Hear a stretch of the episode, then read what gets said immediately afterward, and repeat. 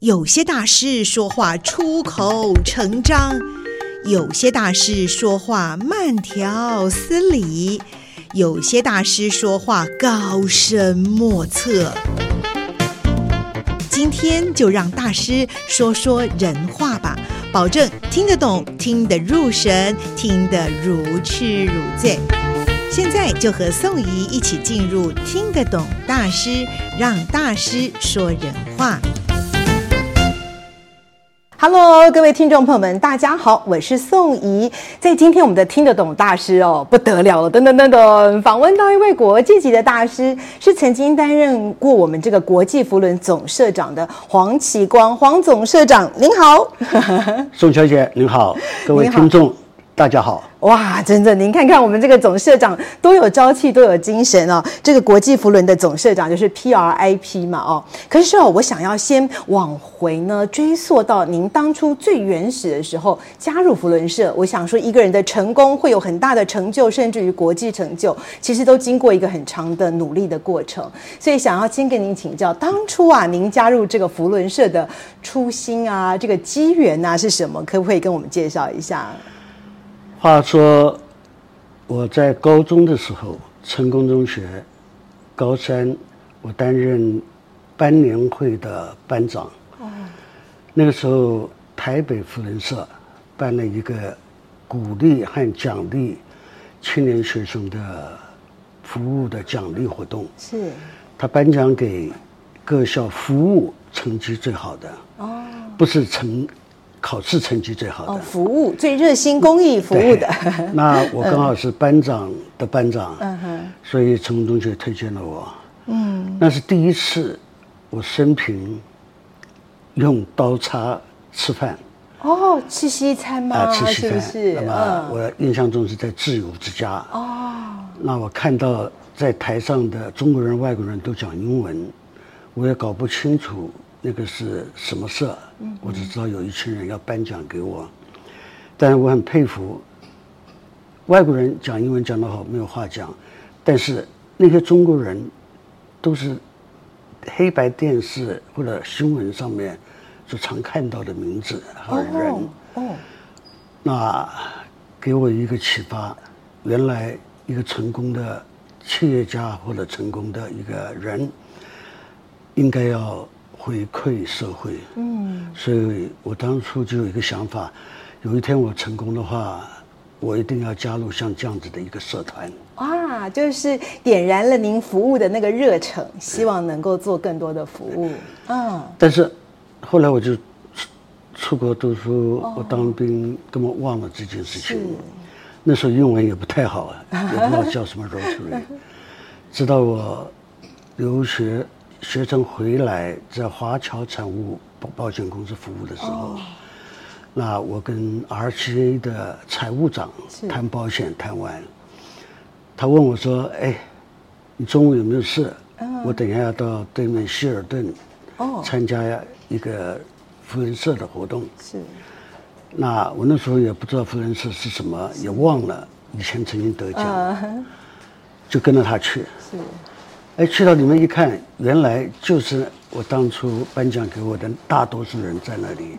哇！只是他们换了，对，只是他们换了餐厅开会。哦，换餐厅开会。因为那时候希尔顿是刚好新的一个。有缘呢。对啊，那我就傻傻的，我说啊，这就是我要参加的，又离我公司这么近。想参加的服务性社团。所以 我就问我可不可以，他说可以，我就持续去。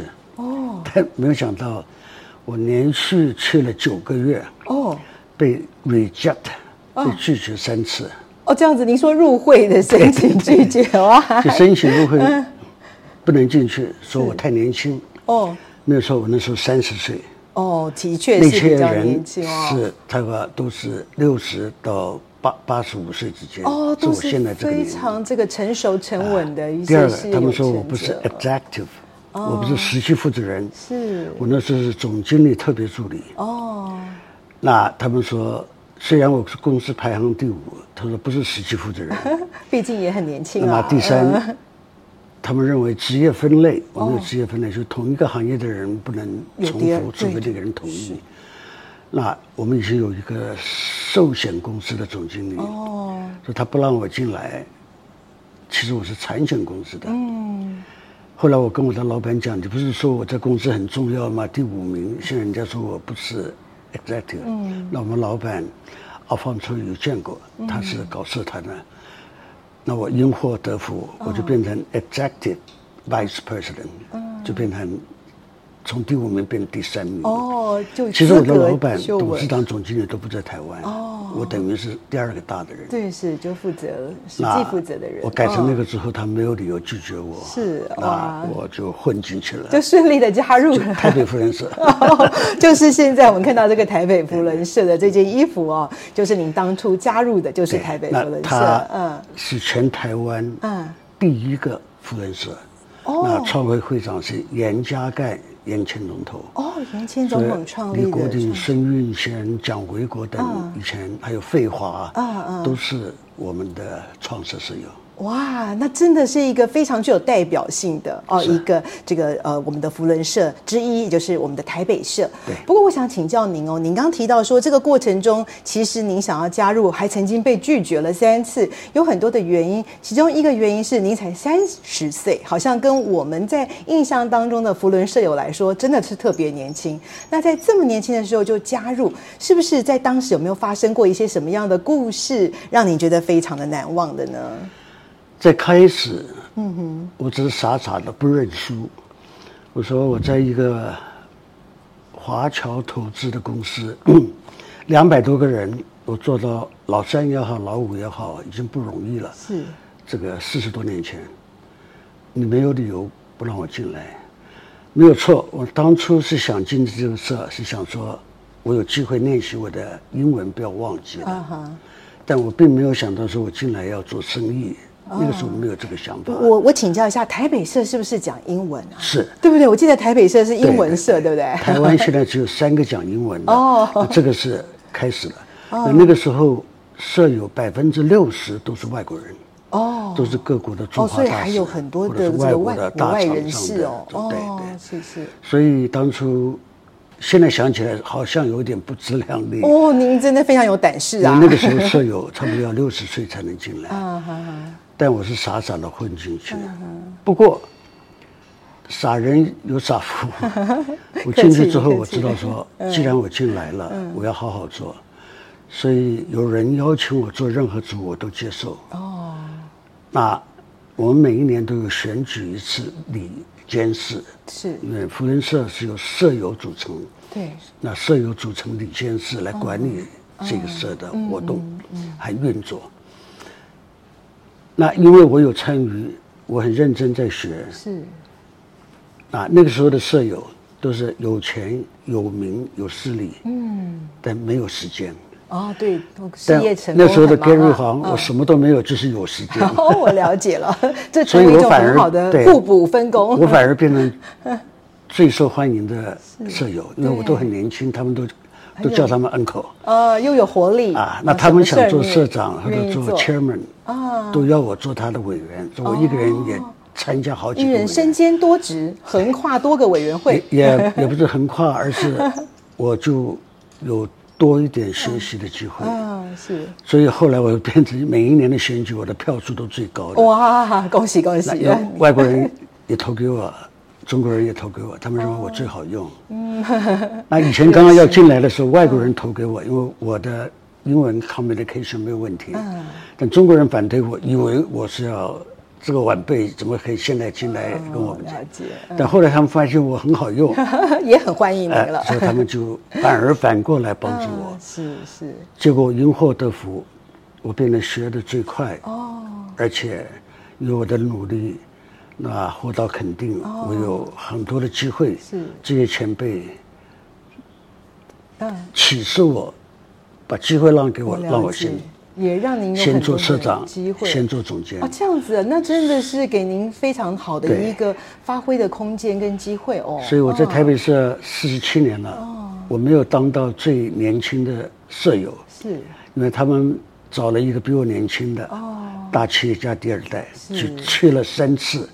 我跟他同一天成为社友，可是哦，那他是大企业的后代，人家都认同这个公司。哦，了解，嗯，就比较快入。但是我后来变成最年轻的社长。哦，然后他们把机会给我，有些前辈应该出来做 governor 的，是，但那个时候总监管香港、澳门还有新竹以北，那时候还没有两岸没有开通，港澳也没有开通。啊，从台湾去香港要签证，香港去澳门要签证，嗯、澳门回香港还要签证，哦，就没有人要去。那我刚好是在，啊呃华侨的公司，我海海外都有分级机构，哦，所以我出国比较容易，特别方便，所以我变成最年轻的总监，哦，三，我三十七岁当社长，哦，四十一岁就当总监了。哦，那真的很非常的年轻哎，英雄出少年，很多人四十一岁都还不见得能够入会嘞。啊，对，是不是？那个时候是这样子，是这样子嘛？哦，那我想，我如果不是因为这样子因祸得福，我也不可能在六十八岁的时候当选总社社长。了解了，七十岁卸任。哦，那我已经卸任八年了，我算是很相当资深的总社前社长。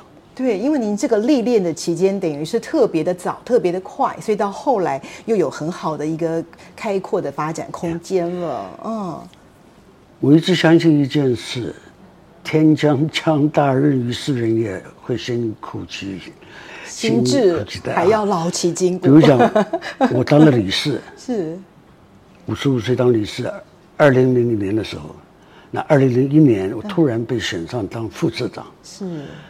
是很神奇，因为没有亚洲人被选过副市长。哦，但我哪里想到，七月一号台中选副市长，嗯，九月十一号就碰到九幺幺。啊，是的。那我的社长是美国人，哦，他那时候不敢去国外。哦，对。我就以副市长身份带他到欧美共产国家三个月。啊。那我跟我太太三个月没有回家，在外面旅行。